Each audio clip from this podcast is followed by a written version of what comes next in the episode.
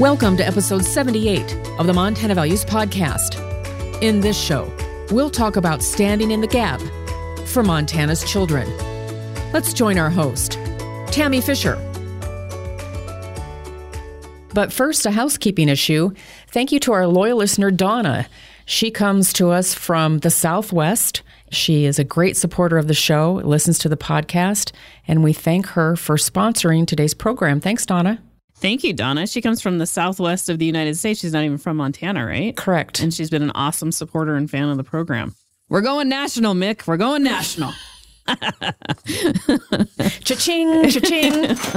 All right, folks. Today we're going to talk about how we, as a state, treat hungry kids. Imagine being in elementary school and not having the luxury of eating a hot lunch like the rest of your classmates, all because of outstanding debt in your lunch account. Or imagine receiving a stamp on your hand or a note pinned to your shirt that says, I need lunch money. Or being eight years old and having the lunch lady lean down and whisper to you, Tell your parents they need to pay your lunch debt. Until then, you'll have to go to the other lunch line. And that other line is a peanut butter and jelly sandwich and milk, or soup and a roll, while your friends get pizza and a salad. For many children in Montana, this is their present reality. Unfortunately, shaming that comes with school lunch debt plagues children and young adolescents everywhere in America. At the end of the 2017 18 school year, the School Nutrition Association said that 75% of school districts nationwide reported having unpaid student meal debt. There are two methods to obtaining federal government school lunch subsidies. In high poverty areas, where at least 40% of children in either the district or the school qualify for free or reduced meals, a federal program called Community Eligibility Provision covers the cost of breakfast and lunch for each child without consideration of parental income. There's no application for parents to complete, and every kid just gets a free breakfast and lunch. That actually happened with a school in Kalispell where my kid was in elementary school. Now, I can afford my kid's food at school, but the school he went to applied for the program and qualified. So even I didn't have to pay for my kid's school breakfast or lunch. Now, as a conservative who has both the ability and feels an obligation to pay for all of my kids' needs, I wasn't too happy about this plan because it shifted my financial burdens, which I can readily meet, to other Americans. But I also get that there's a need, and frankly, it's a better program to get kids fed than the second program.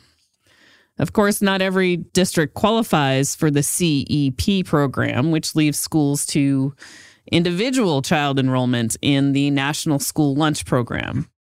According to the USDA's Food Assistance Landscape 2018 annual report, roughly 29.7 million children participated in the National School Lunch Program each school day.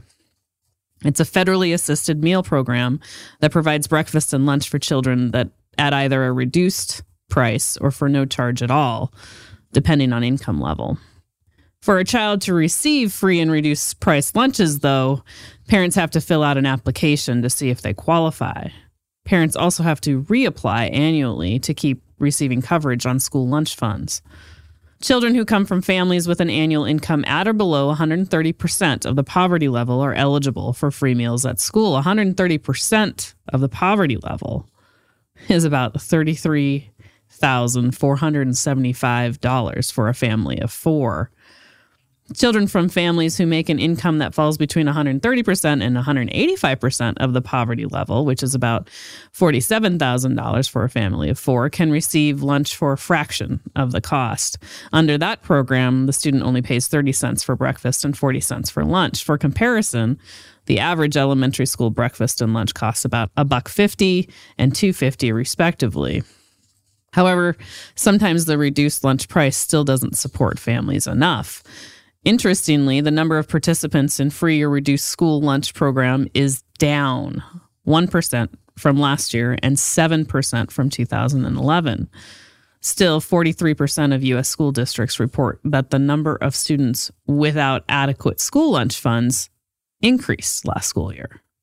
The discrepancy between the number of students participating in the National School Lunch Program and those with insufficient funds is attributable to both income requirements and enrollment in the program. Without these two factors in check, school lunch debt begins to accumulate. So, Mickey and I have done quite a bit of research on this subject. In Montana, many parents don't want to fill out the government forms for free or reduced lunch because they fear being identified or put on some sort of list by the federal government. They either fear that they are being targeted as child abusers unable to feed their children, or they simply are uninterested in the federal government having more information about their family than they wish to share. And all Montanans can empathize with that fear, whether it's founded or not. The problem is, you still have this gap to fill. You still have people who aren't filling out that form who otherwise would qualify to have their kids get free or reduced school lunch. But then what happens to the kids? Who covers their meals? Don't our property taxes cover the cost of kids going to school? Well, no. school district funds are designated to cover educational costs, not meals. So while the federal government, through the USDA's National School Lunch Program, gives schools a set amount of money from the federal government to give to qualifying students, debt that accumulates from students whose families do not qualify for free lunch or for other reasons have not enrolled in the program, they don't want to fill out the form. Well, those debts won't be alleviated by the federal government. In fact, there's an actual federal law banning the USDA funds from being applied to outstanding school lunch debt. Congress's Healthy Hunger Free Kid Act of 2010 told the USDA in July 2017 to establish regulations to cover debt incurred by schools. One of those regulations enforced includes the restriction of schools using federal funds to pay off any debt incurred from students with insufficient funds. It also required each school district to establish a policy on how they manage the issue. So, so the outstanding school lunch debt just sits there. And do our property taxes then just pay it? Nope. Well, why not? Because in Montana, use of property tax dollars for school budgeting is mandated by law. Every school district has a board of trustees that manages the school district budget, but the dollars in that budget are designated to go to certain buckets. And school lunch is considered a non budgeted fund, which means any fund for which an official budget is not required to be adopted in order to expend money on deposit in the fund. Expenditures from these funds are limited to the amount of cash balance in the fund. If you don't have a cash balance in the fund, you can't spend the dollars. So, according to Montana law, 20 10 207, School Food Services Fund. The trustees of any district offering school food services shall establish a school food services fund under the following provisions. 1. The trustees of any district offering school food services may A. Enter into contracts for the purpose of obtaining funds, supplies, and equipment, food commodities, and facilities necessary for the establishment, operation, and maintenance of the school food services. B sell food to the pupils and adults participating in the school food services. C. Accept any gift for use of the school food services. D. Allocate federal funds received in lieu of property taxation to the School Food Services Fund. And E. Adopt such policies for the operation of school food services as are consistent with the regulations of the Superintendent of Public Instruction and with the laws of Montana. Number two, when the trustees of any district offer school food services, they shall establish a school food services fund for the deposit of proceeds from the sale of food, gifts, and other monies specified in this section, and for the expenditure of such monies in support of the school food services.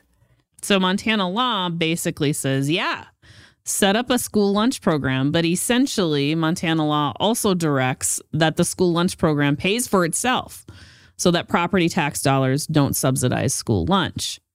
So, this is a gaping hole between federal lunch subsidies, parents who pay their kids' school lunch debt, and the lunch debt from parents that don't pay.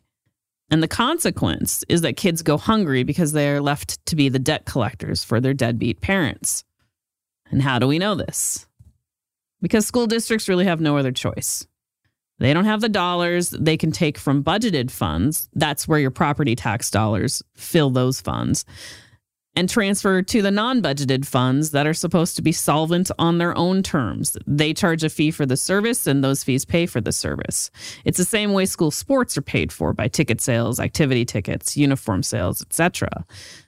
And schools have to collect the debt. So, what do they do to try to get parents to pay up? Well, some prevent kids from graduating or getting their diploma until the debt is paid. They might mark kids' hands with a marker, pin notes to their clothes, move kids to separate food lines. The theory is parents don't respond to the bills, so if the kids relay the message or feel shame, so will the parents. The problem is some of these parents just don't give a shit and never will. They are fine with little Johnny going without food every day. Not all parents love and cherish their children. Parents with addiction prefer to buy their drug or alcohol of choice over paying student lunch debt. Many of these kids are fully on the fringe. If you think the foster care system is going to help and intervene, well, we've got some podcasts for you to listen to about our failed foster care system. And if you still believe the foster care system is going to step in and fix this problem, well, I've got some oceanfront property in Montana to sell you. These are kids that go to school without socks and boots in the winter, who bring lunch pails full of candy. Kids whose only safe haven, the only place where they can feel peace, is at school because their home life is terrible, abusive, full of addiction, and where there's no food in the cabinets there either. So, what we have ended up doing to fill the gap between paid lunch and unpaid lunch is causing kids to pay for the sins of their parents. And that's just intolerable. Mickey and I found this fact so intolerable that we started a charity to cover school lunch debt in our county. It's called Gap Fillers. And Mickey, will you explain what Gap Fillers does? Sure. We cover school lunch debt. We provide free puberty products and dispensers to all the schools and we provide free life saving medical supplies to schools like EpiPens, insulin, and AEDs.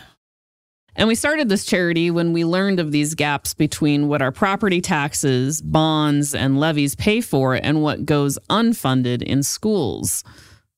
And after we started the charity, here's what we learned. Some of the hardest working and most compassionate school employees are the lunch ladies and men and the custodial staff.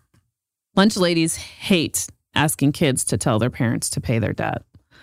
Lunch ladies pull dollars from their own pockets to cover school lunch for kids when they can. Lunch ladies abhor having separate lines for kids who can pay or are federally subsidized and those whose parents won't pay. And more than one told us they cry after school because of how children are separated and feel shame. And they cry because they know that the kids who feel shame just stop getting in line, just don't go to lunch, just can't stand the idea of being reminded that they are less than or that their parents are deadbeats. They just walk away hungry because they prefer hunger over shame. So, when we learned this and shed a few tears ourselves, we made a deal with the school districts.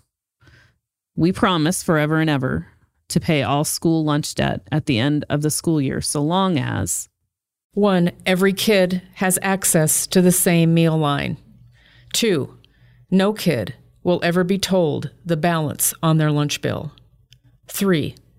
They engage in a messaging campaign that essentially says, just eat and don't worry about the cost. 4. The district continues to try to collect directly from the parents but if the parents just won't pay, we will cover it. Is it frustrating that parents choose not to pay the debt? Oh, yeah, it sure is. But that's nowhere near as frustrating as kids going without food. We've even had comments when we posted on Facebook and other social media about what Gap Fillers does from people who are saying, well, paying that debt won't change the parents' behavior. And we recognize that. We can't change parental behavior. And we sure as shit aren't going to sacrifice a kid's health and welfare in order to try to maybe affect their deadbeat parents. Because we know that to avoid the pains of hunger, some kids are behaving poorly. How do you behave when you're hungry? I get really stinking crabby and mad. So it's no surprise that studies have found kids that have school lunch paid for have less school suspensions.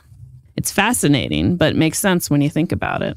How can a kid concentrate in the classroom when they're hungry? Yeah, it's it's insane. They can't. Our charity got some relief during the pandemic so we could focus on our other two goals during the pandemic. All school lunch debt at that time was paid for by the federal government. And I think it was a couple years of the federal government covering school lunch. They just opened the floodgates and paid without restriction or application or program requirements. But that spigot is turned off now. And this year, school lunch debt started again. 75% of school districts reporting have unpaid meal debt ranging from $10 to $500,000 nationally. And the debt adds up fast. A high school student buying breakfast and lunch can end up shelling out about $770 per year.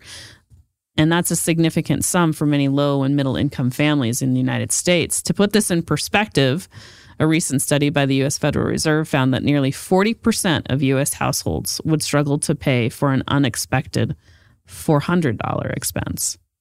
That means the burden of assisting kids whose families do not qualify for free or reduced price school meals falls entirely on the local school districts and us.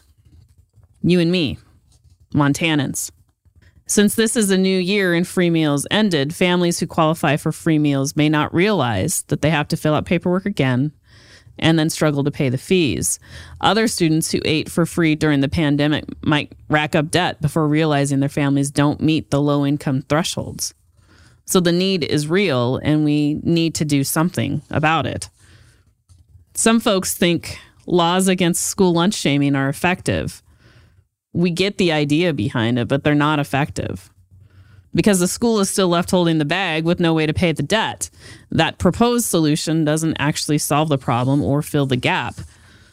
Some folks propose free school lunch for everyone. As conservatives, this is a tough sell for Mickey and me. I take my parenting responsibility very seriously, and I don't need the government's help paying for my kids' food. And we don't think the 80 year old widowers on a fixed income on the west side of town should see a property tax increase because parents don't pay their bills. We believe this is a community problem that can be and should be solved by the community and not the government. And when Montana is made aware of the issue, Montanans, as we have found, rise up and fill the gap because no Montanan believes children should pay for the sins of their parents. Every Montanan knows the kids or was the kid that just didn't go to lunch or stood in the poor kid lunch line. Every Montanan believes in equality of opportunity. Every child should have the same educational opportunity and compete on the same playing field. As conservative Republicans, we don't believe in equality of outcome, but we absolutely believe and embrace equality of opportunity. And when kids are hungry, they cannot avail themselves of the same educational opportunity their peers have. Because food is a basic human need in order for humans to function. So, what do we do about this, Montana? Well, every school district has a phone number. Call your school district. Find out how much student lunch debt they have. Find out how they treat students who have student lunch debt. Then get your friends and family members together and pay it off. Instead of buying each other Christmas gifts, pay off student lunch debt. Or if you want a charitable write off, donate to gap fillers. You can tell us which school's debt you want paid, and we will transfer all of your dollars there. And if you are concerned that Fisher takes a cut of every donation, well, we don't do that. Our board members pay all of the administration fees, so every dime you donate goes to the kids. Every single penny. It's just an avenue for folks to get a tax write off for their charitable donations. And to fill the summer gap where kids aren't in school, Gap Fillers provides home hygiene kits for every kid that contains combs, toothbrush, toothpaste, deodorant, soap, shampoo, and puberty products for girls. Migrant families with children who are in the flathead to pick cherries are also provided with hygiene kits.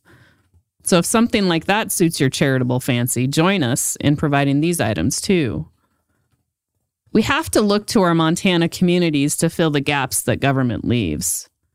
Our children deserve the best opportunities to create a better state. It's our obligation as Montanans and community members to raise the character of our communities and this state. So please, Montana, when you have a spare buck or two, look to eliminate school lunch debt in your communities.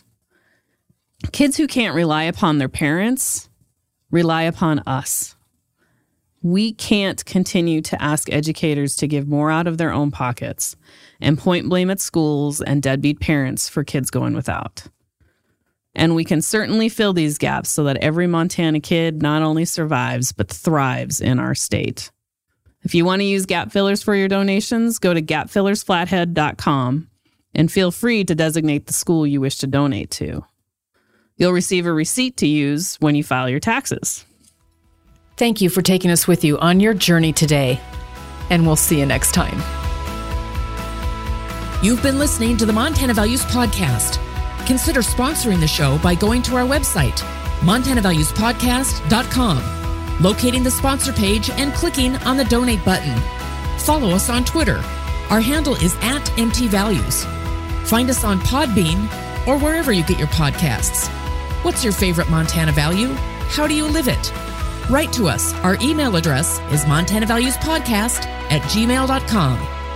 Thanks for listening, and we'll see you next time.